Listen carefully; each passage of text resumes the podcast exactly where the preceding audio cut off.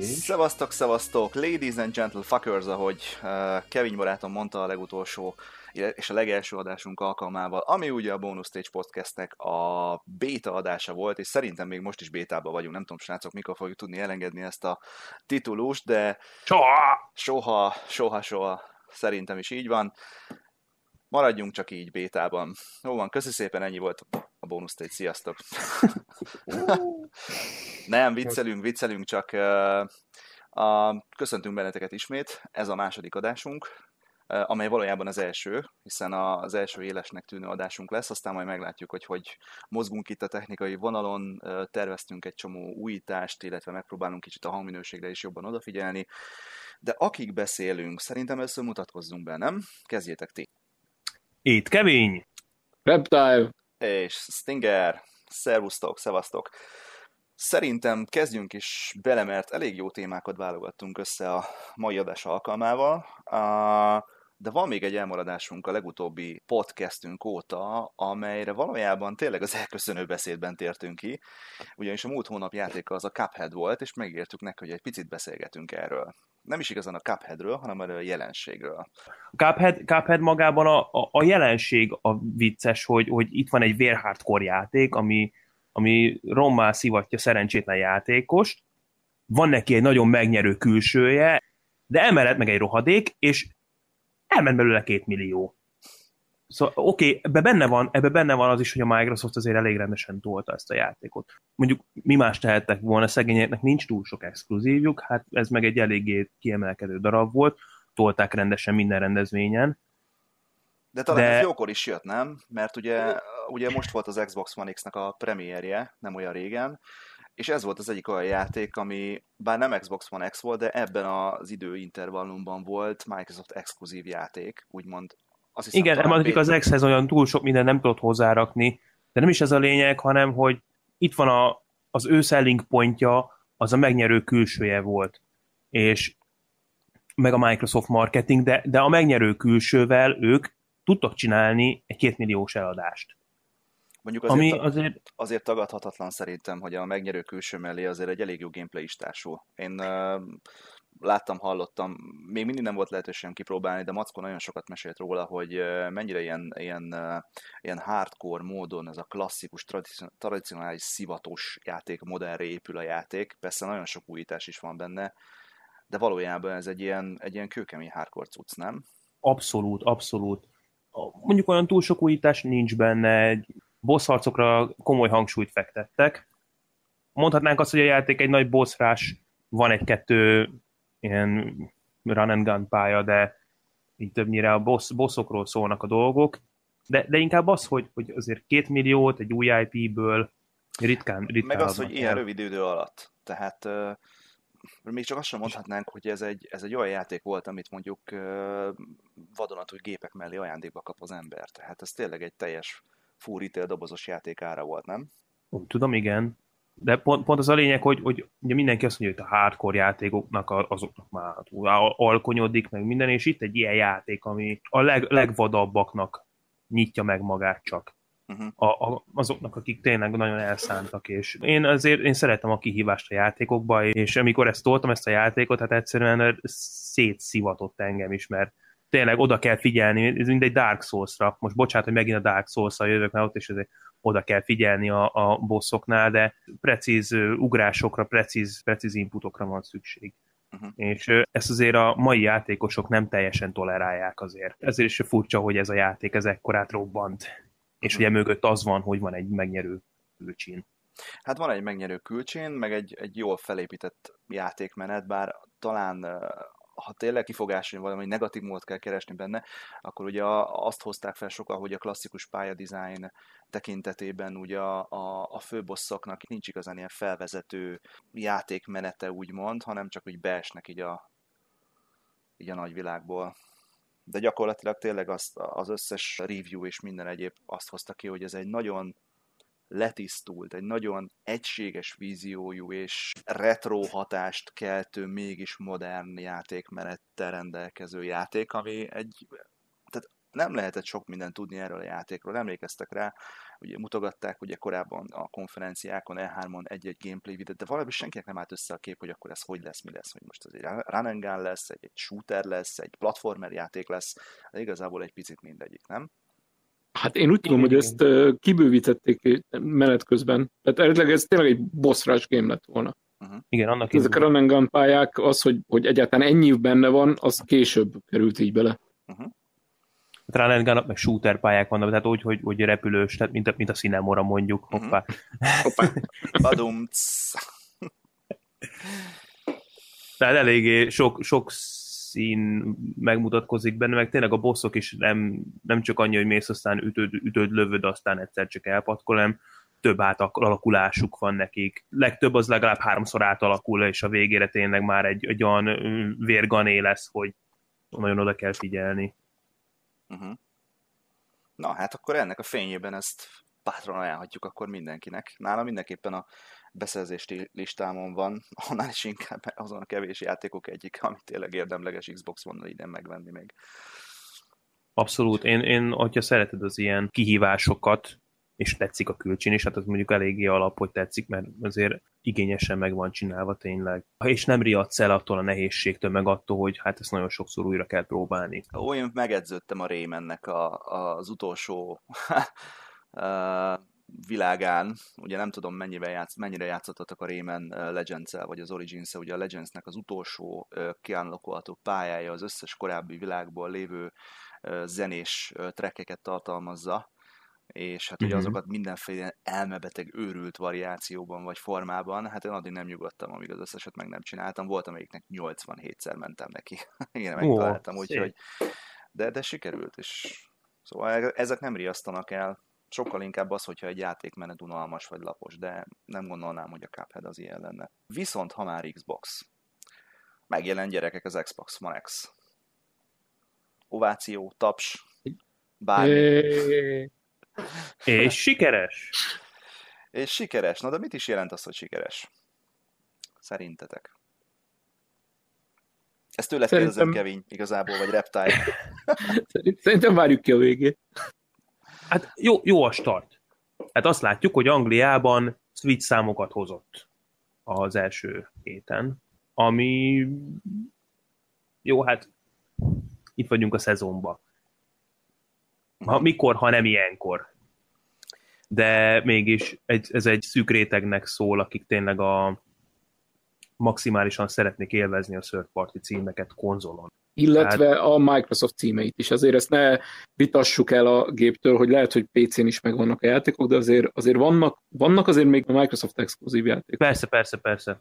Szerintem ez egy, ez, egy, ez egy jó start volt, én kevesebbre számítottam. Meglepő volt egyébként a, a számokat olvasni ugye az, el, az első két hét után, amikor ö, olyan információkat hozott le a sajtó, hogy hát ugye mennyi, mennyi gépet adtak el, erőlendelésbe elfogyott az összes uh, Scorpio limitált masina, de egyébként még a normál kiadási Xbox One X-ekből sem tudtak elegendőt szállítani Nyugat-Európában, bizonyos országok, bizonyos nagyvárosainak ilyen szupermarketjeibe.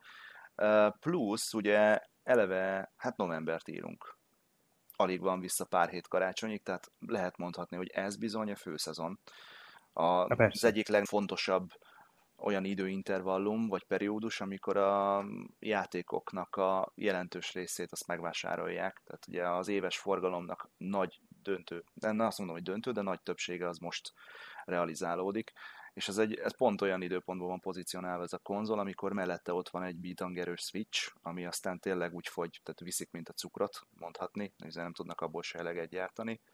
Mellette ott van, ott van ugye a PS4 Pro, ami ugye a, meg a, ugye a PS4, amivel ugye a, elsősorban a játékok, meg a, meg a játékkínálattal próbálják meg megfogni a közösséget, és hogy itt van a Microsoft, aki azt mondta, hogy jó van srácok, akkor itt van a gépünk, megjelent, az összes, nem az összes, de a majd hogy nem az összes legnagyobb címből jön enhanced verzió, vagy már jött. Én is meglepődtem, mikor valamelyik nap éppen a Quantum Break szippantott le valami 45 gigás update-et, ez közvetlenül az Xbox One X, az, az X-nek a megjelenése előtt volt, úgyhogy gondolom abból a célból, hogy mindenféle egyéb ilyen enhancementeket, meg ilyen bővítéseket, meg ilyesmiket töltögetett le a masinám, de igen, tehát ez egy ahhoz képest nagyon-nagyon-nagyon szép teljesítmény, hogy olyan eladási adatokat hozott, amely amely mindenképpen előre mutató lehet. Aztán persze meglátjuk majd, hogy az elkövetkezendő hetekben vagy a nagy karácsonyi hajrá után mennyire esik vissza, mert az lesz majd egy második nagyon beszédes szám, hogy akkor mennyire tudja tartani ezt a lendületet ez a gép. Az lesz a valódi tűzpróba. Igen, az lesz a valódi tűzpróba. Amúgy ti terveztek vásárolni, vagy van valami olyan speciális uh, tulajdonság, vagy, vagy megnyerő pozitívum miatt azt mondjátok, hogy a jövőben, ha nem is túl a közeli jövőben, de elgondolkoztok azon majd, hogy vásároltok egy ilyen gépet? Nekem szimpatikus a gép, megmondom őszintén. Egyelőre nekem nincsen semmiféle jelentős okom arra, hogy vásároljak ilyet, hiszen a nagyon régi, tíz éves televízióm, ami a 720p-t tudja, nem biztos, hogy 4K után vágyik. Emellett meg igazából engem a jelenlegi Microsoft exkluzív kínálat annyira nagyon nem sarkal arra, hogy na most akkor a PS4 mellé bedobjunk még egy ilyet. De a közeljövőben én úgy vagyok ezzel, hogyha a tévém eltalál hullani, akkor már viszont egy 4K-s tévét szeretnék helyette, és akkor bizony létjogosultsága volna egy ilyen skorpinyónak, amit akkor valószínűleg be is fogok szerezni. Uh-huh. Hoppá! Itt hallották először.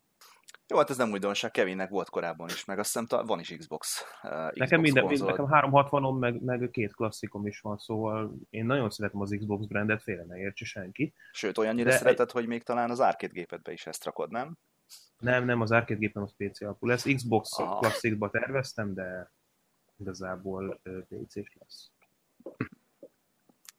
Hát, nekem aránylag speciális helyzetem van ugye ezzel az egésszel kapcsolatban, mert hát nekem egy ideje már itt van ez a Xbox One X, mint fejlesztői gép. Mesélj Odysseus, mi van itt a kába ezzel?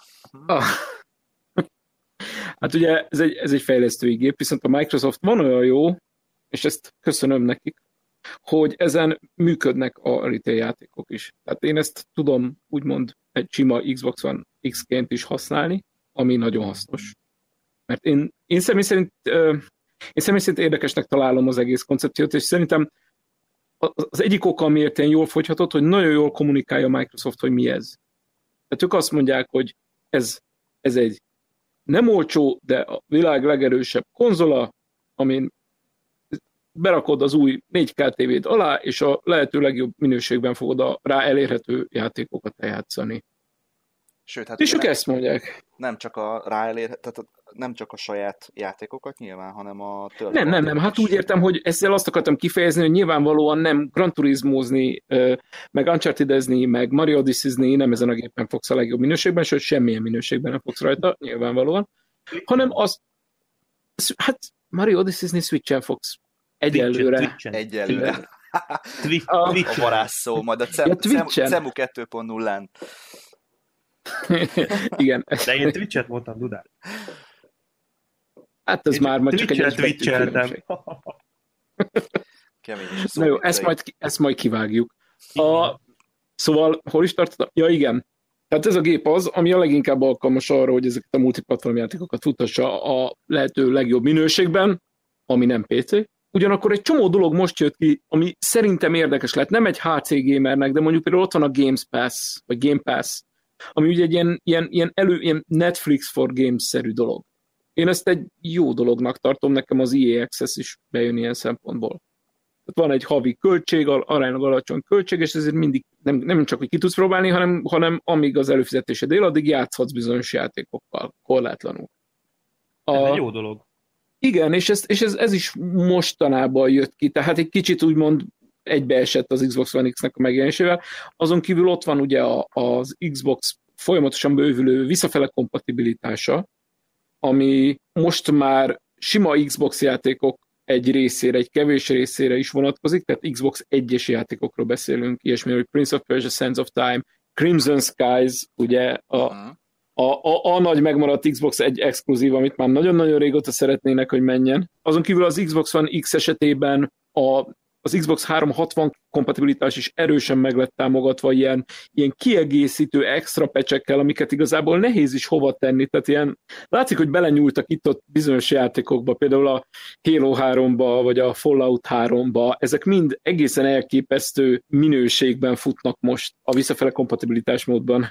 Ez tökre érdekelne engem egyébként. Talán te, mint game developer, tudsz erről egy kicsi hátterinfot adni, hogy ugye a legtöbb esetben a, azzal találkozunk a általánosságban, hogy van egy játék, előveszik, hmm, nem csinálunk rajta túl sok mindent, felhúzzuk a textúrákat, felbontást, stb. ezt, azt, azt kicsit optimalizálunk, de az, hogy ilyen mélységeibe belenyúljanak egy játékba, egy olyan generációban, ami már ugye két-három generációval megelőzően volt a porondon vagy a piacon, csak azért, hogy a backward compatibility-ben ez egy új platformon jól nézzen ki. Tehát az látszik, látszik rajta, hogy ebbe toltak resource, toltak erőforrást. Tehát itt nem az volt, hogy oké, okay, jó srácok, csináljátok meg a keretrendszert, hogy csak indítsa el a játékot, fusson végig, azt jó van, hanem hogy tényleg plusz enhancementeket nyomtak bele. Meg hát azért nem beszélve, hogy azért itt ilyen 2000-es évekbeli játékokról beszélünk. Van olyan konzol jelenleg, ami három konzol generációt felülelően támogat natívan adathordozón játékokat? Tehát teszem mhm. azt,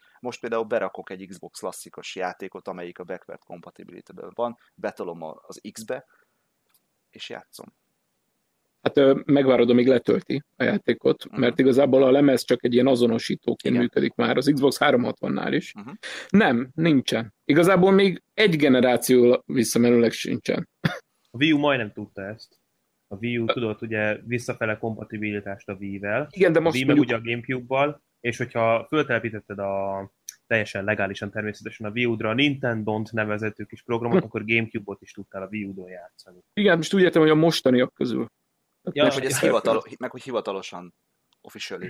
Kíváncsi leszek egyébként, hogy ez milyen irányba fog elmenni, hogy mennyire tartják fent ezt az érdeklődést az ilyen két-három generációval korábbi backward compatibility-vel kapcsolatban, mert ugye a 360-as BV-vel is az volt a probléma, illetve a 360 és klasszik BV-vel is az volt a probléma, hogy sok játékot nem csináltak meg, vagy nem mhm. tudtak uh-huh. megoldani, vagy, vagy szerzői jogi problémák miatt, vagy hardware problémák miatt, vagy valami más miatt. De ugye most azért már olyan játékokról beszélünk, amik már elég régiek, tehát még, még azt is elképzelhetőnek tartom, hogy itt azért ilyen nagyon-nagyon nagy tételbe fognak felkerülni a, az inventoriba ilyen mindenféle játékok nem? Hát ezt majd meglátjuk, hogy technikailag ez mennyire megoldható. Én inkább azt veszem észre, hogy arra mentek rá, hogy a, egyrészt megpróbálják a régiek közül azokat elhozni, amik igazán, amiket tényleg szeretnének játszani az emberek most is. Tehát, tehát mondom, Crimson Skies, Prince of Persia, tehát ezek akkor nagyon-nagyon klasszikus játékok abból a generációból, azoknak az embereknek, akiknek Xbox együtt volt. A 360-as címeknél pedig most tényleg, tényleg nagyon ráfeküdtek. Érzik azt, hogy az előző generációs játékok, azok még egész vállalhatóak most is, csak bizonyos dolgokat egy kicsit meg kell rugdalni benne. És ez szerintem is így van egyébként. Én osztom ezt a véleményt. Tehát uh, nem engedte még senki sem el igazán ezt az előző generációt ilyen szempontból szerintem. Talán a Sony az egyetlen, aki ezt így nagyon ellökte magától, ő ezzel nem foglalkozik, kategorikusan kijelentették, hogy ugye backward compatibility náluk nem. De, de ugye a nintendo is, ott van ugye a Virtual Console szolgáltatás, szerintem a mai napig. Talán javíts ki, hogyha tévedek de ez a Switch-en is van, vagy lesz majd, gondolom. Előre nincs. Egyelőre És még nincsen. szó sincs róla. Szó sincs róla, de biztos vagyok benne. lesz. Biztos vagyok benne, hogy lesz. A GameCube kontroller már működik uh-huh. Switch-en. Legutóbbi update-tel a amit a Wii U Smash-hez adtak GameCube adaptert, az működik Switch-el, tehát rádugod a GameCube kontrollert, és minden játékot tudsz tolni GameCube kontrollerrel jelenleg. Uh-huh. Hát mondjuk én nagyobb pénzt tennék arra, hogy valaki most ebben a pillanatban Kiotóban ül a kis irodájában, és debugolja a GameCube emulátort. Biztos lesz benne, hogy, hogy lesz Virtual Console GameCube, meg az összes többiek, mindenki. Én, én legalábbis erre komolyabb összeget tennék. És a másik dolog, amit így el tudok képzelni, hogy portolják a Wii U-s címeket keményen, amik érnek valamit. Tudtira biztos, hogy benne, hogy a Bayonetta 2, meg az első résznek a Nintendo-sított verziója. Wonderful 101, ezek tuti. A Xenoblade X-et azt még plegykálták is, hogy valaki megszivárogtatta állítólag, bár nem biztos, hogy igaz. Na mindegy. Lényeg az, hogy, hogy tuti biztos, hogy a Wii U-s játékok jönnek Hát már jöttek, úgy indult minden, ugye? Tehát, Persze. Ugye egy Wii játék volt az első nagy siker a géphez. Jó, jó. Mint ahogy az előzőnél is. Emlékezzetek csak vissza. Twilight, Twilight Princess volt az, ami... Nem, bocs, az, az volt, ugye? Előző előttinél. Ah, igen, igen. Az a Wii-nél, ugye? Az a Wii-nél volt, és aztán a Skyward Sword volt az, ami ami, jött ami a Wien ragadt. Jött, ami Wien ragadt, igen. De aztán igen. már volt. Ö, akarunk-e még beszélni Xbox-ról, Microsoft, ja? vagy menjünk tovább? Mm, igazából én még egy mondatot hozzátennék. Igazából az érdekes ezekben a compatibility patchekben, amik most kifejezetten Xbox One X-hez jönnek, hogy nem is a 4K felbontás, hanem hanem aránylag sok helyen belenyúlt, mintha belenyúltak volna magába az, az artba is. Tehát például megfigyelhetően, nem is tudom, nagyobb felbontású levelek, meg fák, meg, meg talajtextúrák, meg mit tudom én. Tehát igazából kicsit már túlment a Microsoft ezen az egyszerű emuláljuk a régi játékokat vonalon. És ez, és ez akár érdekes is lehet, főleg az olyan játékokhoz, amik mondjuk ott ragadtak egy platformon, például a Gears of War 3. És azt mondod, hogy ez, ez egy nem automatizálható folyamat? Teszem nem. azt például, hogy bizonyos, nem tudom, libeket, vagy bizonyos hm? olyan, olyan forrásokat közösen használó játékok, tehát értem ez alatt, hogy van az SDK-ban olyan, olyan resource, amit ugye minden játékba beleépített, nyilván nem kell neked megírni, mit tudom, lehet ez textúra is, vagy akármilyen grafikai dolog, hogy ezt update és ennek köszönhetően az összes olyan játék, ami ezeket használja, azok jobban néznek ki valamelyest? Biz, vagy bizonyos Ö, aspektusból? Vagy ez nem járható út? Vannak olyan részei az emulációnak, amit lehet így update ezt meg is teszik. Például az, hogy a textúra szűrés az automatikusan 16-szorosan izotróp mindennél, meg stb. stb. stb. De az, amit most műveltek a Halo-val, meg a Fallout-tal, az nem, az nem lehet automatizálni. Ott uh-huh elővették a barkács észletet, és ráeresztették az emeket, hogy na akkor fiam, keresd meg, hogy hol van az ajzé levéltetű textúra, és azonnal négyszerezt föl Xbox One-on.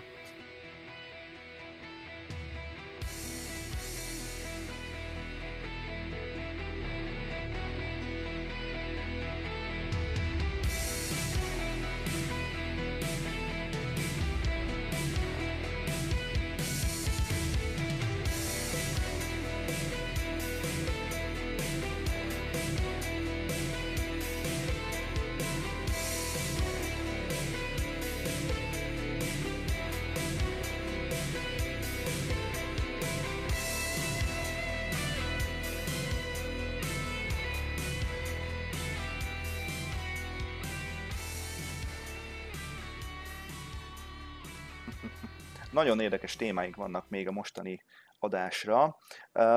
beszélni akarunk a Switchnek a diadalmenetéről?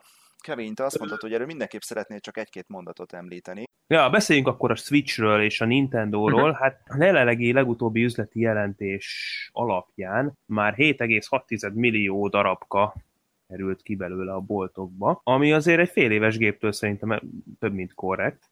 Hát 70 igen. millió 3DS-nél tartunk, ami szintén szerintem tök jó. Szóval gyakorlatilag a Switch menetel nagyon-nagyon szép ívet ír le. Azt jól értesüléseink szerint ugye a Nintendo az nagyon intenzív keresletnek megfelelően ugye módosította is a jövőre vonatkozó várakozásait, tehát még több leszállított konzollal, illetve eladott készülékkel, illetve szoftverrel számol a jövő évi üzleti évre. Úgyhogy kijelenthetjük, hogy nagyon szép és ígéretes útvonal áll a Switch előtt érkeznek rá a third játékok is, ugye megjelent rá a Doom, teljesen mindenki hasra esett tőle, még akkor is, hogyha ez a többihez képest egy ilyen lower end verzió, de van hordozható Doomunk, és ahhoz képest nagyon szép. Aztán ugye itt van a Mario Galaxy, ami viszont ugye a megköszörőd a torkod. a Mario Galaxy, ami Odyssey. Szerintem ez a karácsonyig nagy sztárja lesz ez a játék, ugye nyilván a konzolok, tehát a Switchnek az eladásait tekintve is és hát ugye a jövő évre vonatkozóan nagyon sok szuper cucc van bejelentve, ami köztük köztük a köztük Aranka a, Aranka, igen. Aranka. Szerintem, szerintem Samus Aran a Metroid Prime 4 nem fog jövőre visszatérni. Én úgy hallottam egyébként, mintha azt olvastam volna valahol, hogy meg fogják mutatni a játékot Januárban? A januárban egy nagyon-nagyon rövid ilyen betekintés erejéig, tehát gyakorlatilag bármint, hogy mit mutatnak abból a játékból, minden hasznos információ lesz, mert eddig egy rohadt állóképet láttunk belőle. Ami Azt is túl igényesen. Azt is, a, szerintem a prezentáció felvétel előtt két perccel rakták össze, vagy összehánytak Photoshopba, vagy nem tudom. De hát nyilván dolgoznak már rajta egy ide, és ugye azt lehet róla hallani, hogy mintha a Namco Bandai dolgozna rajta. Ez egy nagyon különleges felvetés, mert oké, okay, Namco Bandai, hozzáteszem Sakurai irányításával egy uh-huh. tökéletes Smash Bros. 4-et csinált, uh-huh. de mondjuk Metroid, nem tudom, ugye volt nem ebből, tartom kizártnak. Volt ebből már, ugye az első, nem első, de a, ugye a Metroid Other kapcsán volt az első olyan dolog, ugye az új generációs újkori Metroidok esetében, mikor különböző csapatokat vontak össze azért, hogy ez a játék elkészüljön. És ugye az is ilyen elég fekete bárány lett, na nem annyira perecelős, mint az FF, amit ki sem mondom a nevét, de, de ott is lehetett már érezni, hogy valami, valami úgy nem stimmelt. Pedig érdekes módon ott is, hogy a Sakamoto-nak a, a Metroid széria egyik atyának a vezényletével folytak a dolgok, és ha jól tudom, akkor itt is producerként, illetve aktív résztvevőjeként. A Tanabe csinálja, nem? Tanabe, igen, Kensuke Tanabe csinálja, de ugye Sakamoto is benne van. Tehát az egész eredeti Nintendo-s Samus csapat benne van. Aha. Úgyhogy kíváncsi lesz. Zadorember egyébként szerintem az égvilágon semmi gond nincsen. Én legalábbis nagyon élveztem, amit láttam belőle, és játszottam vele. Úgyhogy akik ti fikázzátok az Adoremmet, um, hogy mondjam, szofisztikáltan, hogy kapjátok be. Hoppá! és ki a harmadik résztvevőnk? Hát ugye a Sony. Ugye ők, náluk is megy a szekér elég durván, ugye 67 millió eladott PS4-el, azért én se panaszkodnék a hátamon, főleg úgy, hogy van mögöttük egy nagyon-nagyon sikeres év. Ha jelenkor tekintjük, akkor egy sikeres Párizsi konferencia, illetve nem sokára lesz egy új is, ha jól tudom. Úgyhogy a Sony-nál a szekér elég szépen, nem véletlenül hirdetik büszkén az eladott mennyiséget. Én úgy gondolom, hogy a sony még mindig nem érték el a PS4-jel ezt a, azt a csúcsot, amikor megtörik a hullám, és elkezdenek gondolkodni, a, hogy elkezdenek gondolkodni, nyilván már régóta a tervezési fázisban van a PS5, hanem hogy azt látod, hogy na, esnek vissza az eladások, és hát érezzük a generációváltozásnak a tavaszi szellőjét, és elkezdesz gondolkodni abba, hogy na, hát akkor lassan itt a vége. Ezt még mindig nem látom, miért hogy, is, hogy ez így miért is kanyarba lenne. Szerintem. Tehát ugye megcsinálták ők is azt a kis fél vagy negyed generációs ugrást ugye a próval, ott van az összes insider exkluzív címük, ami jönnek és vannak és menetelnek és eladják a gépeket. Tehát igazából nincs miért aggódnia szerintem a Sony-nak egyelőre. Aztán majd meglátjuk. Hát, e, volt, aki már nagyot esett, volt, aki már nagyot esett. Nem mondjuk ők is a PS3-mal jó derekasat, de egyelőre a PS4-el ami borzasztó jól csinálták. Tehát az első perctől kezdve a le a kalappal egyébként zsenik voltak. Így van. Következő témánk mikrotranszakciók vs 100 dolláros játékok, srácok. Hát ez elég nagy port kavart az elmúlt, vagy a múlt havi podcastünk óta. Az IE sorozatosan vágja saját maga alatt a fát, és egyre merészebb és durvább bejelentésekkel bombázza itt a videójátékos közösséget. Mint a Battlefront kapcsán is ugye, amilyen botrány volt ebből az egészből. Nem tudom, hallottatok-e róla talán tegnapi hát... vagy mai hír, hogy a, a belga minisztérium elkezdte kivizsgálni ezeket a lootboxokat, mert arra az elhatározásra jutottak, hogy egyre többet és többet vásárolnak az emberek ezekből a lootboxokból, és ugye nem tudhatod, hogy ez neked jó lesz-e vagy sem, megkapod-e belőle azt a jutatást vagy sem, tehát gyakorlatilag szerencsejátéknak minősítették, és igazából, hogyha azt a törvényt az Európai Unió elé viszik, akár még az is lehet, hogy Európából betiltják a játékokban a lootboxoknak a használatát, ami azért elég nagy pofon lenne szerintem ennek az irányzatnak nem mondanám, hogy, hogy bánnám. Cseppet sem. Úgy gondolom, hogy ez a fajta pénznyerési lehetőség, ez a pofátlanságnak a határát szerintem eléri, mert ugye ez egy dolog, hogy eleinte a lópáncélt is nagyon nehezen fogadtuk el, megbarátkoztunk ugye a DLC-kkel, és azért láttunk jó példákat arra, hogy egy alapjaiban teljesnek vélt játékhoz egy-másfél év után, vagy egy év után kiadott DLC-vel hogy lehet újra vagy minimális pénzbefektetéssel újra kedvet csinálni, és, és, és jó élményeket szerezni játékosoknak. Van nagyon-nagyon sok jó példám erre. Van persze nagyon sok rossz is. de az utóbbi időben, amit ezekkel a lootboxokkal, meg ezzel az egész tematikával művelnek, szerintem az egyszerűen vérlázító. Tehát igen, igen. Nagyon tehát... átestek a ló túloldalára, és ugye beszéltünk... A lópáncél túlsó oldalára. A lópáncél túlsó oldalára, és ugye beszéltünk erről az elmúlt adásban, hogy mi lenne jobb. Igazából ezt egyre még senki nem tudja, mi afelé tendáltunk, hogy jó, akkor legyenek drágábbak a játékok, hiszen ha egy játék jó, ha egy játék élvezetes és izgalmas, akkor tovább játszva igenis ki fogom csengetni érte azt a pár ezer forinttal többet, de nem akarok gamblinget, meg szerencse játékot a játékban, csak azért, hogy egy olyan dolgot megszerezzek, ami alapvetően is a játékban van, és az én szórakoztatásomat szolgálja. És mi lett ennek a leggyönyörűbb példája, illetve a legszebb replika erre? Ugye megbeszéltük ott a srácokkal a a hír alatt ezt a dolgot, hogy igen, igen, hát jöjjenek a 100 dolláros játékok, jöjjön, aminek jönnie kell, de mikrotranszakciók azok takarodjanak, mert fúj. És hát persze nyilvánvaló, hogy kifizetem a 100 dollárt a játékért, mert miért ne fizetnénk ki. És akkor erre rá két nappal, vagy három nappal jött a hír, Persona 5 Complete Edition, minden DLC, mindennel 110 dollárért. Mi volt a reakció? Nehogy már ennyiért, hát ez ennyi. Na, srácok, ezért nem lesz 100 dolláros játék, mert hiába mondjátok, hogy hát izé, kicsengetem a százas, mert mindent, nem csengetik ki. De egy köztes átmenet lehetne szerintem még ehhez képest még az epizódikus tartalomszolgáltatás is, tehát az, még az is humánusabb, mint ez az egész. Csak ne úgy működjön, mint a Vernél a, a világ egyik legfájóbb pontja. Ja, ja, ja. Nem tudom, nem tudom, mi lenne a jó megoldás. Talán talán a legjobb megoldás, és ez most egy kicsit olyan hülyén fog hangzani, hogy addig kéne nyújtózkodni, amíg a takaró ér. Tehát annyi kontentet és olyan kontentet tegyünk a játékba, amit utána el is tudunk adni. Reábilisan, és vissza fog térülni.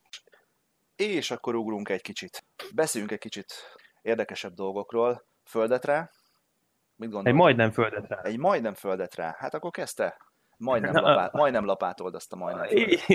Igen, igen, léglapátolás, ami, ami az előző hónapban az egész videójátékos világnak az egyik legmegrázóbb dolga volt a NeoGAF majdnem széthullása, és Rizeterának a, a majdnem helyettesítése. Ugyanis hát mi történt, hogy van a NeoGAF-nek egy, egy atya, az Evil Lord nevű srác, aki kapott egy olyan vádat, hogy szexuális ajánlatot tett egy hölgynek, méghozzá elég bunkó módon, és erre a NeoGAF teljes moderátori csapata sarkon fordult, lelépett, és csinálta egy rizeterát. Ez eléggé faramúci helyzet, mert én megértem, persze bunkóság így nyomulni, de az ártatlanság védelméről azért nem tudom, hallott-e valaki a NeoGFS moderátorok között, és mivel Livelor cáfolta ezeket a dolgokat, úgy lehet, hogy mondjuk őt is meg kellett volna kérdezni arról, hogy vajon mi történt. Nem gondoljátok, vagy mire erről a véleményetek? Én, én, én erről nagyon sokat nem tudok. Én, én egy picit utána olvastam, ott az volt, hogy azért ez nem az első kis problémája a fiatalembernek, tehát hogy ez nem a nagy semmiből jött igazából, de nem, nem, nem tudom. Nyilván ő, ő tagadta a dolgot, innentől persze helyzet, ártatlanság vélelme, ahogy mondod. Igen, alapvetően szerintem itt azzal van a baj, hogyha valakit valamilyen úton, módon megbégeznek, és az az ember az mondjuk egy népszerű ember, most legyen ő az Evil Or például, akit ugye nagyon-nagyon sokan olvasnak, meg ugye tudják, hogy mit teremtett a, a, a videogaming széna krémje az gyakorlatilag a NeoGeffen élt. Tehát NeoGefről tájékozottunk, ők is ott, ott beszéltek, nem csak, és nem csak itt, tehát itt nem csak videójáték témák voltak ugye nyilván, hanem nagyon sok minden más is, politikai jellegűek, stb. stb. De szerintem egy általános tendencia az manapság, hogy az ilyen népszerű embereket, ha valaki kikezdi, azt egyből felkapják, és egyből kígyót békát kiabálnak rá. Ez nem csak itt a NeoGeffen, hanem sok más témával kapcsolatban is a világon így előjött, és, és eléggé előre törő. Az áltatlanság védelme nyilván megéleti az úri embert, inkább a kommunikáció az, ami, ami itt talán egy picit elkésett tőle. Igen, igen. Voltak itt ugye vádaskodások, hogy a volt barátnője, meg nem tudom mi, hogy, és akkor itt ugye jönnek az ismerősök ismerősei, akik éppen a sértett oldalán állnak, azok nyilván az ő igazát fogják támogatni, és akkor itt ember legyen a talpán, aki ezt eldönti. Én annak idején megfogadtam, hogy az ilyenekben nem fogok belefolyni, meg nem, nem fogok utána oknyomozni minden. Vannak csúnya dolgok a világban, tudomásul vesszük, viszont ha tényleg most egy ilyen videójátékos podcastben beszélgetünk erről a témáról, akkor engem jobban érdekel az, hogy nyilván persze figyelemmel kísérem, hogy mi történt, meg majd valaki beszámol róla, és akkor tudomást szerzek róla, de nem fogok utána menni. Viszont az jobban érdekel, hogy a NeoGaf és a Resetera kapcsolata, hogy most akkor mi lesz. Tehát van, van már annak jól látható jele, hogy a Reset erán folyik tovább az, ami korábban a NeoGAF folyt, vagy most inkább csak megoszlott a társaság, és most itt is, ott is. Né, igazából az az érdekes tartalom, ami a NeoGAF-et jellemezte, az egy az egyben a Reset erán van. Nem azt mondom, hogy a NeoGAF innentől egy értéktelen semmi, de jól látható nyoma van annak, hogy onnan leléptek azok az értékes emberek, akik oda kontentet vittek. Uh-huh mi, mint fórumozók, mi, mint felhasználók, igazából annyit vettünk ebből észre, hogy a böngészőnkben most már két tab van nyitva, egy a Niogetnek, egy pedig a Reseterának, tehát így gyakorlatilag ennyibe kimerül. Itt, a, itt az igazi vesztes ennek a, ennek a történetnek az a Styler Malka, a Malka vezér, aki, aki gyakorlatilag az életművét elbukta.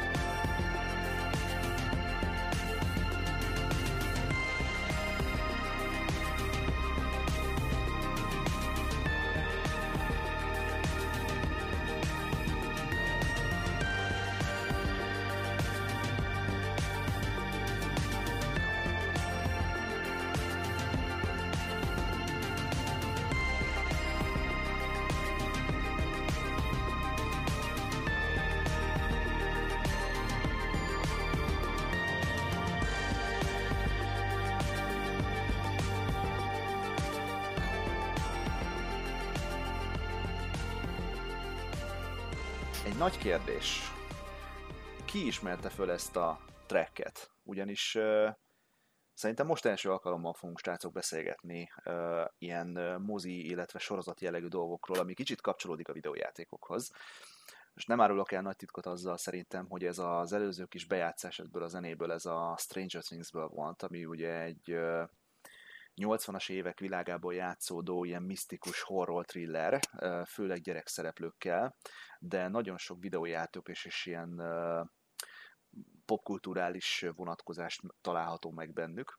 Én jó magam egyébként talán egy-másfél hónapja kóstoltam bele ebbe, pedig már a második évadnak lett vége pont most, október végén, tehát éppen aktuális, aki bele akar kezdeni, az most egyben a két évadot ledarálhat amúgy is, mert csak az egyik az 8, a másik csak 9, 9 részes, viszont már az első részben Atari 2600-as kazetták a tévék tetején, Commodore monitorok mindenütt, felbukkan bennük nagyon-nagyon sok ilyen videójátékos vagy akkori világba illő ilyen dolog, hogy a srácok lent a, az alaksorban szerepjátékoznak, D&D-znek, és, és ott megidéz, úgy megidézik a Demogorgont, meg mit tudom én, egy, egyrésztről ez nagyon-nagyon szimpatikus volt benne, én nagyon szeretem a 80-as éveket, mind képi, mind hangi, hangi világban.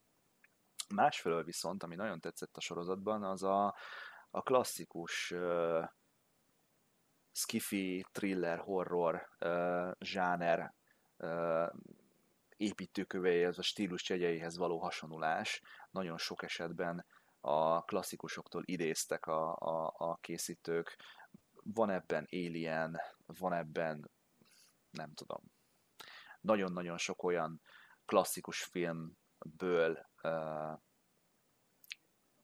eszencia, vagy úgymond uh, ízelítő, ami miatt az egész, az egész mix, a zenét, a képi világát, a, a történéseket tekintve, talán még azt hiszem a, a, a játék posztere, vagy a játék, a sorozatnak a posztere is ilyen Star Wars-os, tehát olyan külsejű, olyan, olyan pozícióban vannak rajta karakterek, szóval mindenféleképpen ajánlom nektek ezt, hogyha szeretitek a videójátékot. Már csak azért is, mert rengeteg kameró van bent, tehát én párommal néztem, és mindig visítgattam, hogy áh, ott egy Commodore 1802-es monitor, meg mit tudom én, ott van az Atari, és akkor azzal játszanak. A srác uh, megdönti a csaj a rekordját a srácnak a játékteremben, meg ott mindenféle klasszikus ilyen gépekkel, Donkey Konggal, meg ilyenekkel játszogatnak, és hogy össze-vissza újonganak, meg élvezik, és mondom, basszus, mondom, két hete ezzel a játékgéppel játszottam az árkádián, mondom, itt meg a sorozatban látom benne, szóval azért eléggé, eléggé durva és intenzív volt az összhatás, amit az a sorozat okozott, úgyhogy nekem személy szerint nagyon-nagyon bejött, úgyhogy bátran ajánlom mindenkinek, aki videójátékokat és a 80-as éveket szereti.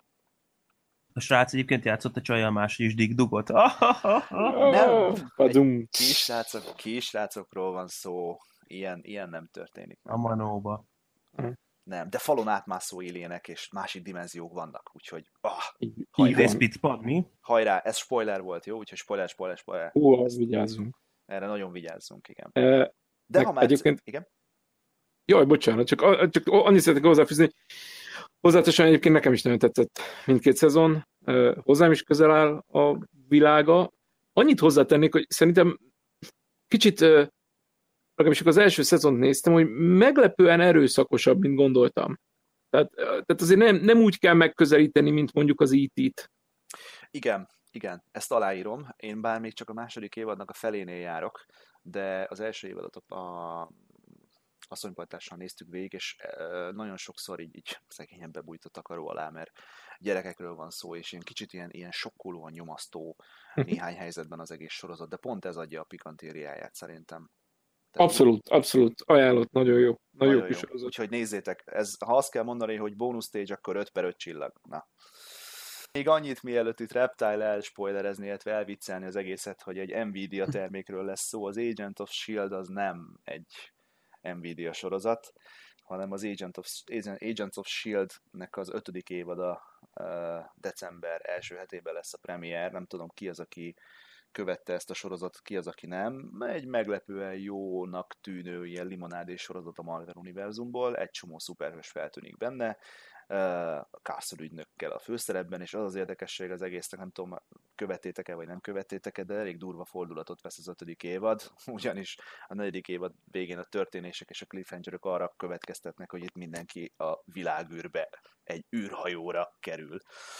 Úgyhogy nem uh. tudom. Nagyon kíváncsi leszek, hogy ebből mi a bánatot fognak kihozni, mert az Agents of S.H.I.E.L.D-ek nekem mindig az volt, a, az, volt a, a, az érzésem, hogy ugye a picit így elvesznek a részletekben, és ugye az évad közepe felé egy picit így eltinglit anglisodik, és akkor az utolsó 4-5-6 rész az már nagyon ilyen odabaszós, tehát azért nagyon ilyen far, falra felkúrósra sikerül.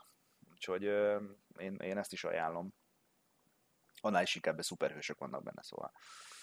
Bár tudjuk a, az igazság ligája után, hogy meg hát ugye sok másik filmből sem, vagy filmből is ez szinte biztosnak vehető, hogy amiben szuperhősök vannak, az ma már nem feltétlenül jót jelent. Bár mondjuk a Pókember film azt tetszett.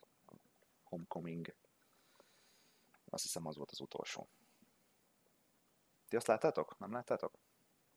Én nem igazán vagyok a szuperhősös dolgokért annyira, de... Uh-huh. Szuperhős nálam kiverő Super Mario-ban. Ah, Super Mario, így van, így van. A Super Mario-ból is lesz film, animációs film, nem? Mi a Hyper Mario. Hyper Mario, a Green Mario-val együtt. Ja. Ö, lesz. Igen. Bizony. Igen. És biztos jó lesz. Nem mm-hmm. tudom, én éppen ma beszélgettem kollégámmal arról, hogy a, mennyire nem láttam még soha egyetlen egy jó videójáték adaptációt. Mm.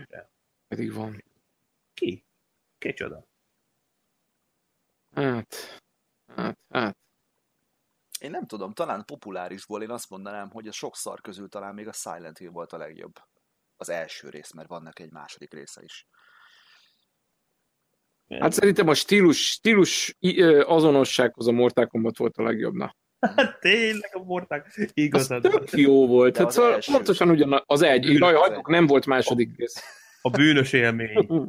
Bűnös, nem, szerintem az első az kifejezetten még nem is bűnös. Az egy hangos, buta, verekedős, színes, tök jó volt annak idején. Hát igen, hangos buta, a... várjál, hogy is volt, hogy Johnny Cage, téged választanak. Nem, velem küzdesz meg. Velem küzdesz meg. Ezt nem mondjátok komolyan. Figyelj, az az a film, az az a film, aminek a, szerintem a szövegkönyvét szóról szóra tudom. De szóról Bármikor. szóra. Bármikor. Ha éjszaka felébredsz, kb. 50-szer láttam azt a filmet. Nagy, mort, nagy Mortal Kombat rajongó. Scorpion and Sub-Zero, deadliest of enemies, but slaves under my power. De ez azért olyan érdekes, mert annak idején eh, ez volt azon kevés filmek egyike, ami a Dread Bureau-val együtt másoltam meg, volt nekem egy kalózkazettán, szóval konkrétan rongyosra néztük. De, de, de nem, nem, nem hangolámondásos volt, tehát ez már eredeti moziszín. Nem, nem. Én, én, én angolul, angolul ismerem, megmondom őszintén. Igen, én is felirattal néztem. Úgyhogy Bizony. DTS Videótékából hang. vettük ki, és, és á, ugye hétvégére vettem ki, és hétvége alatt megtanultam, tehát Abszolút, abszolút. kár, hogy, kár, hogy hétfőn nem ebből kérdeztek ki a suliba, mert olyan csillagos ötös kaptam volna, hogy hatós lett volna, de sajnos nem. Ja, Isten, régen, régen volt már, de egyébként azt tudtátok, hogy Hát- abban készült volna a harmadik rész, csak aztán valamiért elkasszálták. Viszont volt helyette egy sorozat, nem tudom, ismeritek a Mortal Kombat Ó, Conquest, igen. Persze, hogy ne. ami érdekes módon egy-két részben nagyon-nagyon jó volt. Viszont Igen, amikor kevés ruha volt Christian Lokenen. Igen, Krisztana Lokenen, igen, igen, kevés ruha volt. Ő volt a, hogy hívták? Taja? Azt hiszem. Tadja, így Taja. van, ah, jó. Ja, igen. Aztán készül belőle utána egy újabb sorozat is, ugye, ami, ami, ilyen pár perces részek voltak, talán egy Így 8-10 van. perces. No, az viszont nagyon beteg. De abból többi, kettő, tehát volt egy a, volt egy a, ez a ilyen rövid trailer-szerűség, vagy nem is tudom, nem trailer. Ah, kinek is volt ez a rövid filmje? Én úgy emlékszem, hogy eredetileg ezt egy ilyen videóklip rendező, most nem jut eszembe a neve srác készítette, azzal a célzattal, hogy ha meglátja ezt a akkoriban talán még Midway, nem is tudom melyik kiadó, vagy ö, nagy filmstúdió, akkor lehet, hogy kedvet kapnak ahhoz, hogy egy új Mortal Kombat filmet csinálják, és annyira jól sikerült basszus, hogy leforgattak belőle nem tudom hány részt. Tehát, hogy Ez a Rebirth. Rebirth, igen, és ez egy ilyen reboot volt gyakorlatilag, tehát az összes karaktert ugye Ó, beindítottak. Jerry Ryan-nel. Jerry Ryan, yeah, a Star Trekből, Persze, Seven of Nine. Seven of Nine. Egy generáció meghatározó latex ruha modellje, ugye? Igen.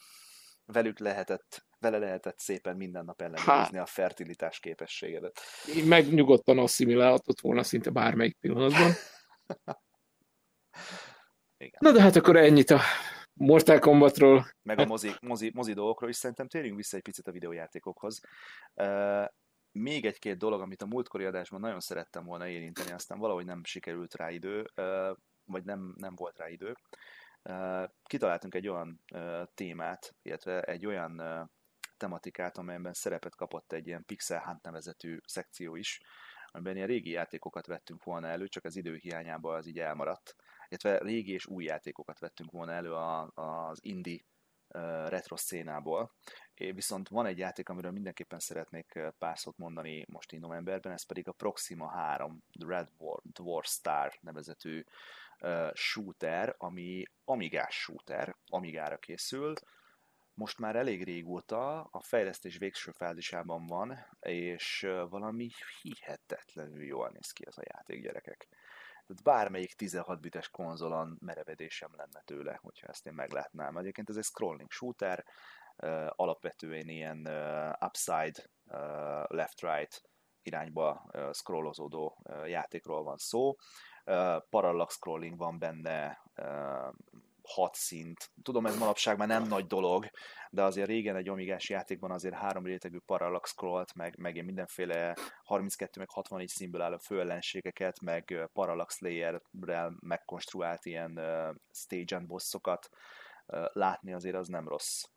Úgyhogy uh, ezt nem tudom hányatoknak a valamigája, gondolom nagyon-nagyon kevésnek. Ez a játék ez elérhető lesz egyébként azt hiszem ingyenes változatban, és a Vinua emulátor alatt majd kipróbálható lesz, tehát hogyha van egy jó erős PC-tek, akkor nem hiszem, hogy az akadály lenne, de egyébként Real Amigán is meg fog jelenni.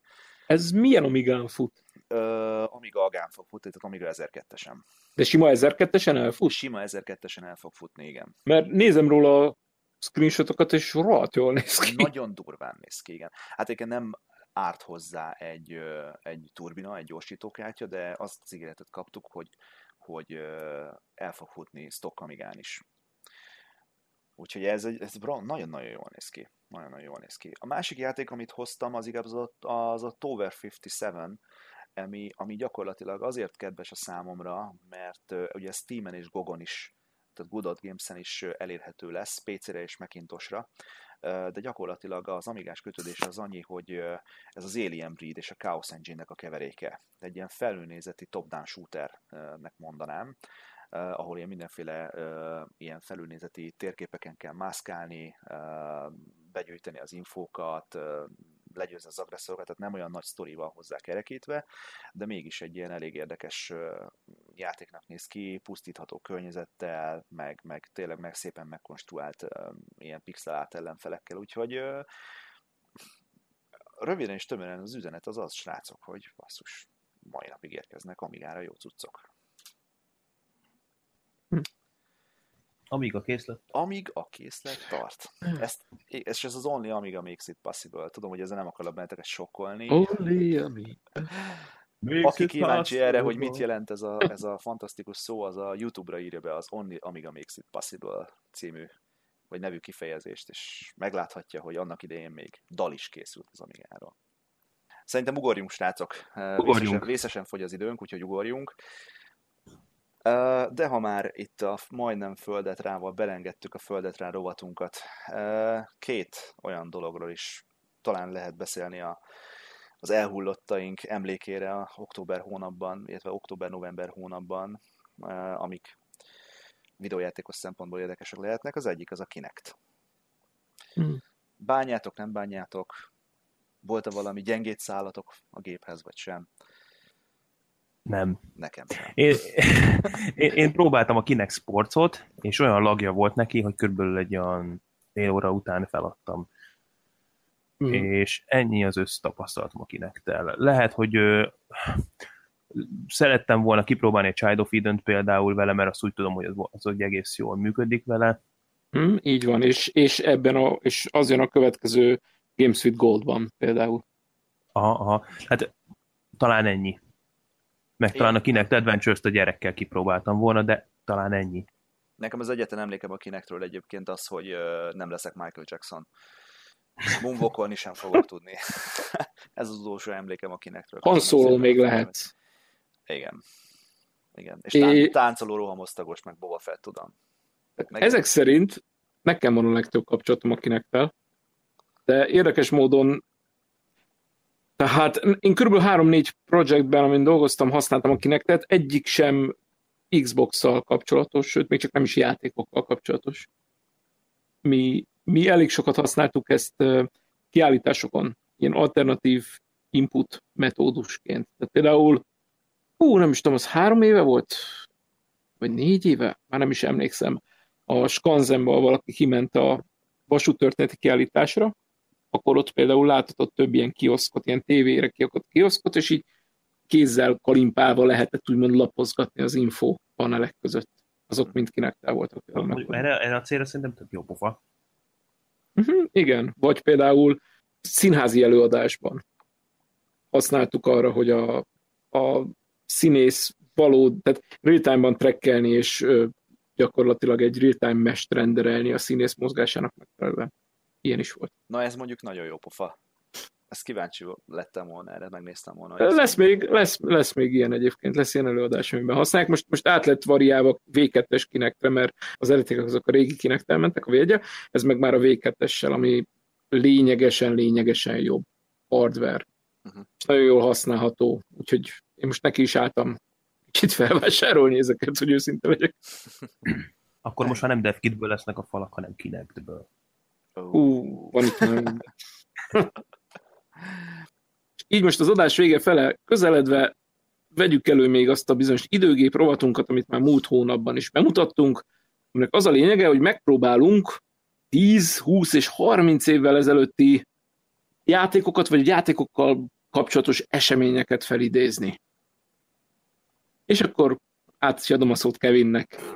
Oké, okay, hát tíz évvel ezelőtt jelent meg a Super Mario Galaxy, ami számomra egy álledobós élmény volt, arra emlékszem, hogy kollégista voltam, volt három szobatársam, és nagyon kevés helyem, és PC-re kötöttem rá a Vít egy TV tuner kártyával, ami hát borzasztó ocsmány képe volt, de annyira, annyira lebilincselt az a játék engem, hogy, hogy a gyerekkoromnak a hőse egy, egy ilyen mondhatni pszichedelikus skifi világba költözött, és teljesen elvarázsolt.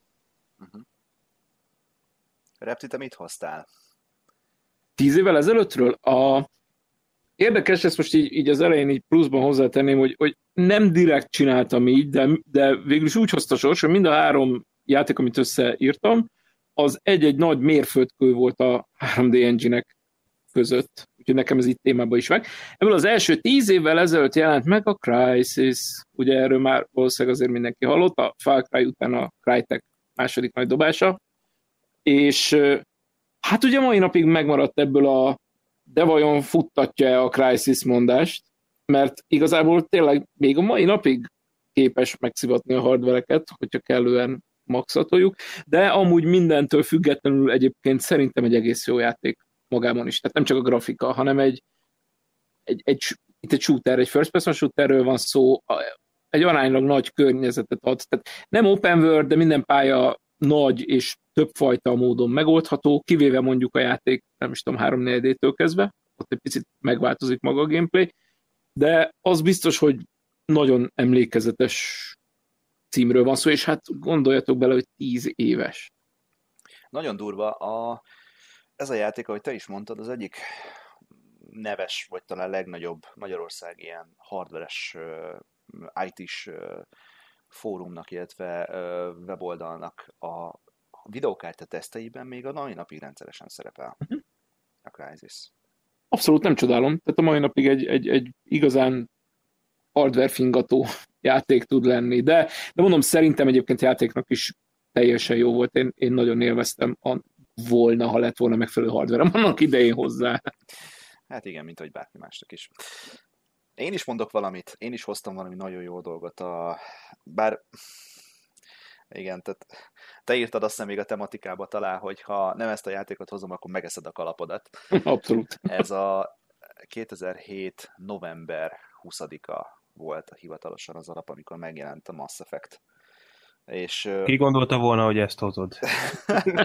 Annál is, hogy N7 Day, most volt ugye a 10, tehát a 10 éves évforduló, ugye november 7-e ugye az N7 Day, de azaz november 7, de aztán valójában ugye hivatalosan játék november 20-án jelent meg, hogy ez egy olyan érdekes szituáció volt nálam, mert megvettem az Xbox 360-amat, nem sokkal ez a játék megjelenése előtt vásároltam a konzolt, és mentem be egyszer, talán még Martin, Martihoz még az 576 szerkesztőségében valami, valami cikk miatt, nem tudom. És jöttem haza, és akkor hívott fel egyik ismerősöm, hogy meg olvastam erről a játékot, talán még Drag, Drag írt róla, hogy lesz egy olyan játék, amit a BioWare csinál. Nekem a BioWare neve ugye ismerősen csengett, ugye előtte játszottam ugye azért már a Kotorra játszottam a Neverwinter Nights-szal, meg hát ugye sok korábbi BioWare játéka, és tudtam, hogy azért ők jó dolgokat szoktak csinálni. És úgy ugrottam bele ebbe a játékba, hogy egyetlen egy videót láttam róla, egyetlen egy trailer videót láttam róla, ami alapján eldöntöttem, hogy na jó, akkor ez lesz az a játék, amit maximális odafigyeléssel és, és beleéléssel megpróbálok játszani. És ez sikerült is. Tehát, hogy olyan durván, hogy így leültem elé játszani, nem tudtam valójában ez a játék nagyon miről szó volt, egyfajta elképzelésem, sejtésem, BioWare, izébigyó, uh, akció RPG, stb. stb. és így leültem, és így, így, így a második nap végén, vagy a harmadik nap végén éreztem, hogy ez a játék az kurva jó, és így durva mód beszippantott. És arra emlékszem, hogy amikor először végigjátszottam, otthon ültem egyedül, akkor még a, akkor még a szüleimmel laktam.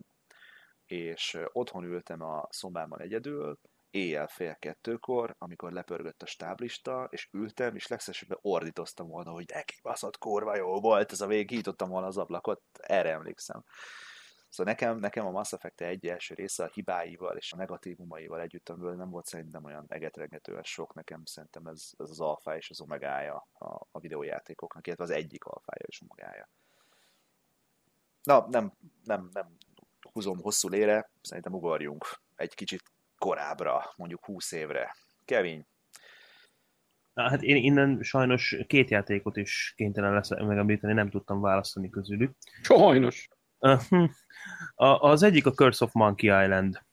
A, Ó, az a Monkey Island, ami, ami a, a három, három alap ember, Tim Schafer, Dave Grossman és, és Ron Gilbert nélkül készült. Ennek ellenére szerintem egy, egy tök jó Monkey Island játék volt, nagyon jó poénokkal, és a, a látvány az egy ilyen kézzel rajzolt csoda, ami szerintem a mai nap is megállná a helyét.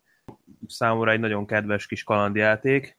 Ugye David Grossman és Ron Gilbert már nem is dolgozott a Szászán, akkor Tim Schafer pedig akkor már nagyba hegesztette a, a, a világ legjobb kalandjáték Green Fandangóját, amiben ebben a játékban egy kis utalás is van, hogyha esetleg a bárba valaki megpöckölné azt a kis kedves csontvázat, akinek a hátában a kés. A másik játék pedig a, a Tomb Raider 2, vagy Tom, Tomb, Tomb, Raider, Tomb Raider? Hogy kell ezt most ejteni? Tomb Raider. Tomb Raider.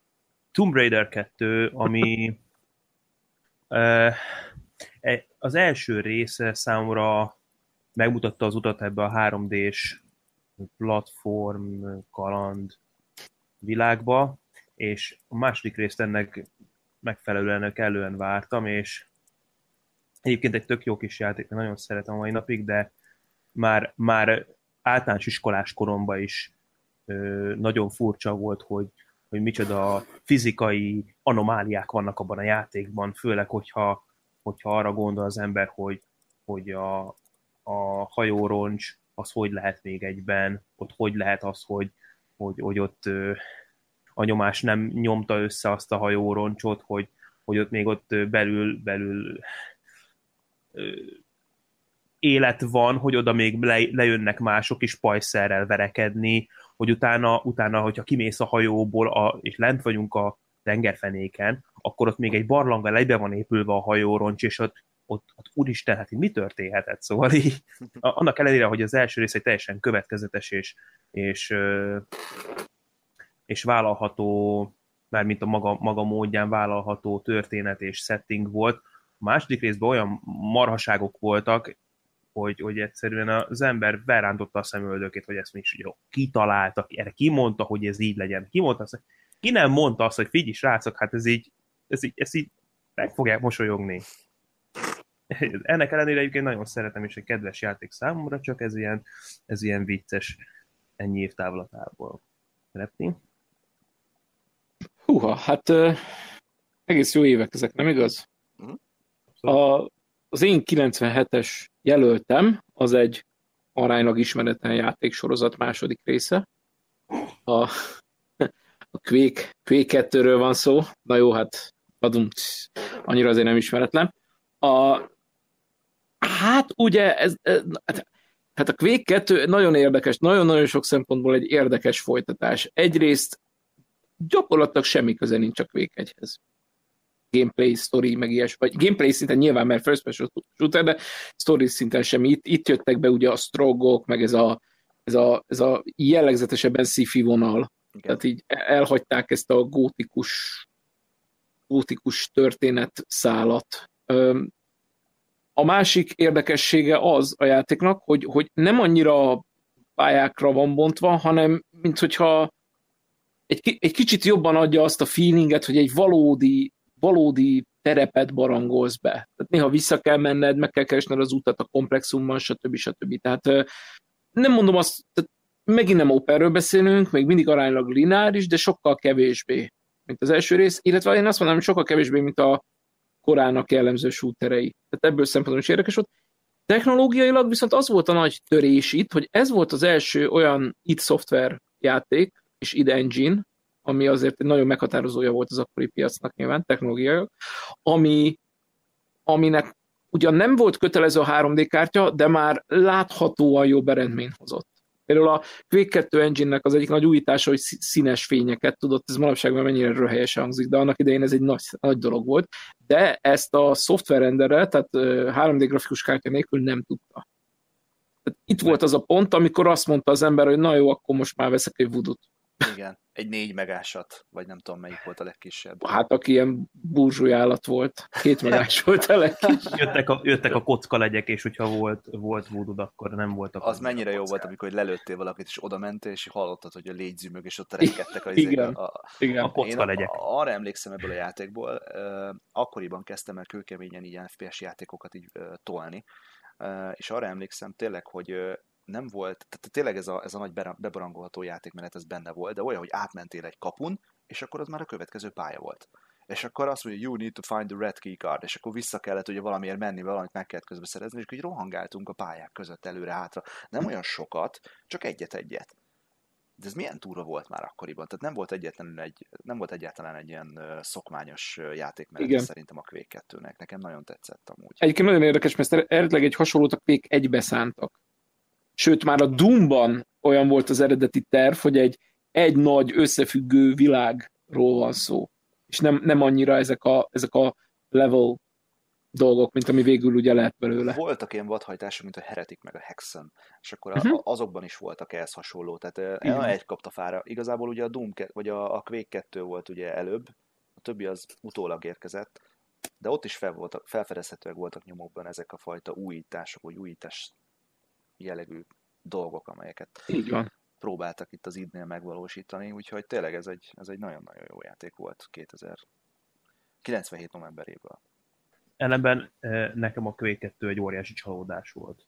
Na, mert én régen szerettem az FPS, volt egy ilyen időszak, mégpedig a Quake 1-et, én rengeteget játszottam Quake 1 Én szerintem azóta se készült még egy olyan rakétavető FPS, mint ami a Quake 1-nek volt, és nagyon sokat toltam botok ellen, egymás ellen is. És ez jött a Quake 2, és egy úristen, mi ez?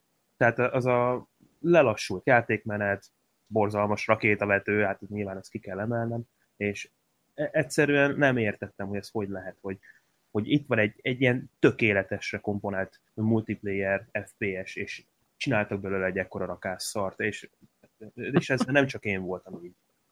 Hát az Single ízlések valahogy és pofonok. Tudod, kinek Igen. a pap, kinek a papné, kinek a kántor, kinek a lánya. Nekem is egyébként a legkevésbé kedvenc részem a sorozatban, ezt azért hozzá kell tegyem, de még mindig elég kiemelkedőnek tartom ahhoz, hogy ezt így megemlítsem. Igen. De mondok én is valamit akkor 97-ből. Én egy picit elrugaszkodom. Én az arcade érából hoztam valamit. Ez a nem más, mint a Neo Geo-nak a, a Shock troopers -e, amit talán Kevin, mikor legutóbb itt voltál a Stingy szobájából, én talán ki is próbáltunk, de nem biztos majd, ha nem akar majd szóljál. Ez egy olyan játék, ami egy ilyen jobbra-balra, illetve felfelé és lefelé scrollozódó felülnézeti metászlag. És akkor ezzel elmondtam mindent. Ugorhatunk. Mm. Pedig jó hangzik, mindjárt rákeresek. Há- Házi feladat, házi feladat, keressetek rá. Tényleg nagyon jó a Shock Troopers. Van neki két része Neo és tényleg jó játék. Ö, 30 évvel ezelőttről a Mega Man-ről szeretnék beszélni, ami igaz, hogy decemberi, de novemberre nem nagyon találtam semmit. A Mega Man egy remek Capcom sorozat, ami nagyon sokáig tartott, már így kitartott, sőt, maga a karakter mai napig is felfedezhető itt ott Smash Bros-ba, Marvel vs. Capcomba. Na mindegy, az első rész, valamint az azt követő másik hat NES játék, egy igazi hardcore, szivatos, platformer, lövöldözős, és itt találkoztam először azzal a feature-rel, hogyha legyőzted a boss akkor megnyerted a fegyverét, és akkor ez egy ilyen kőpapírollóként működött a következő bossnál. Jobban sebződött tőle. Szóval ez nagyon érdekes és nagyon, nagyon kemény játék. Repti? 30 évvel ezelőtt jelent meg egy nagyon érdekes játék, szerintem. 8 bites számítógépekre, háromdimenziós grafikával, gyakorlatilag a first person nézetben lehetett vele játszani. Hát igen, két-három SPF-fel, SPF-fel, nem FPS-sel mozgott. Amerikában Sprite. Sprite, hát seconds per frame, ugye? Tehát így meg kellett várni, amíg kirajzol egy-egy frame-et.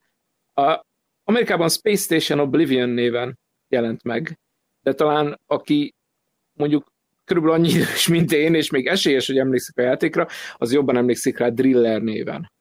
A Driller volt az, els, az első a sorozatból, ami a Freescape nevű 3D engine-nel 87-ben már elnevezték 3D engine-jüket, úgy mondom. Tehát így, ez azért komoly. Tehát a Freescape nevű 3D engine-nek készült, később megjelent a, a Dark Side, utána a Total Eclipse és a Castle Master.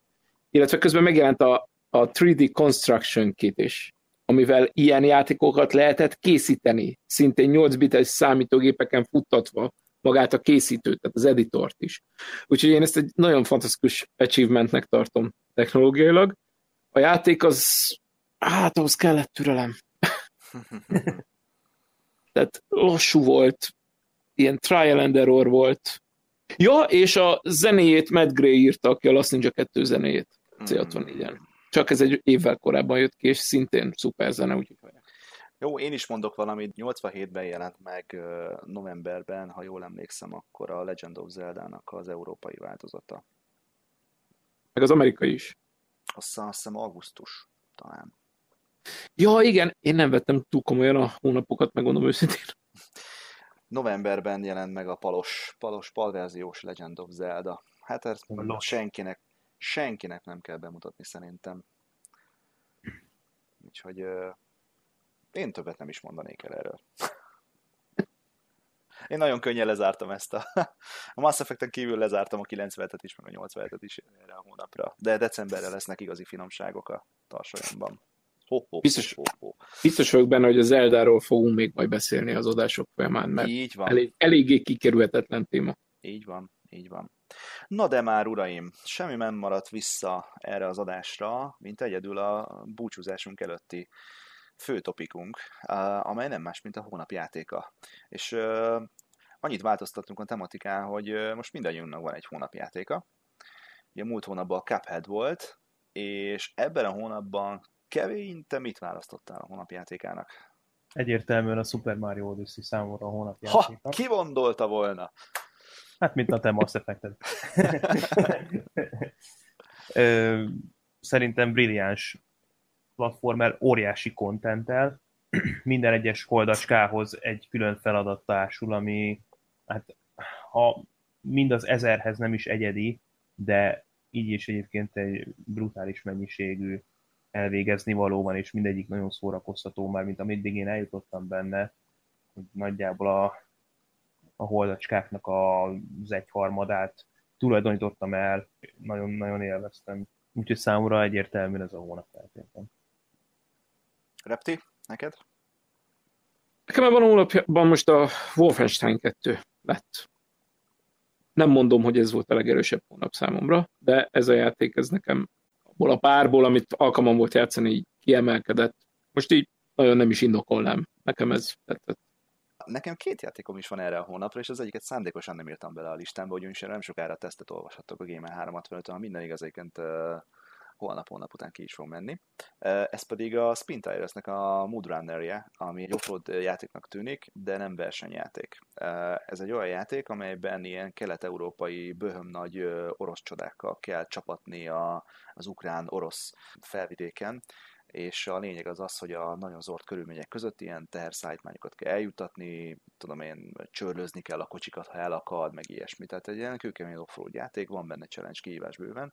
Nekem ez annyira nem tetszett az a játék az elején, és, és, és sőt, rohadt szemét megtartottam ezt a játékot, meg egy un, undormánynak, és, és nekiálltam vele játszani, és azt vettem vissza magam, hogy passz meg, mindig leülök, azért is megcsinálom, azért is megcsinálom, azért is megcsinálom, és a végén már itt voltam, és így 45 percet elpöcsöltem azzal, amíg egy rohadt beakadt kabin kirángattam ott az a sárból, meg az iszabból.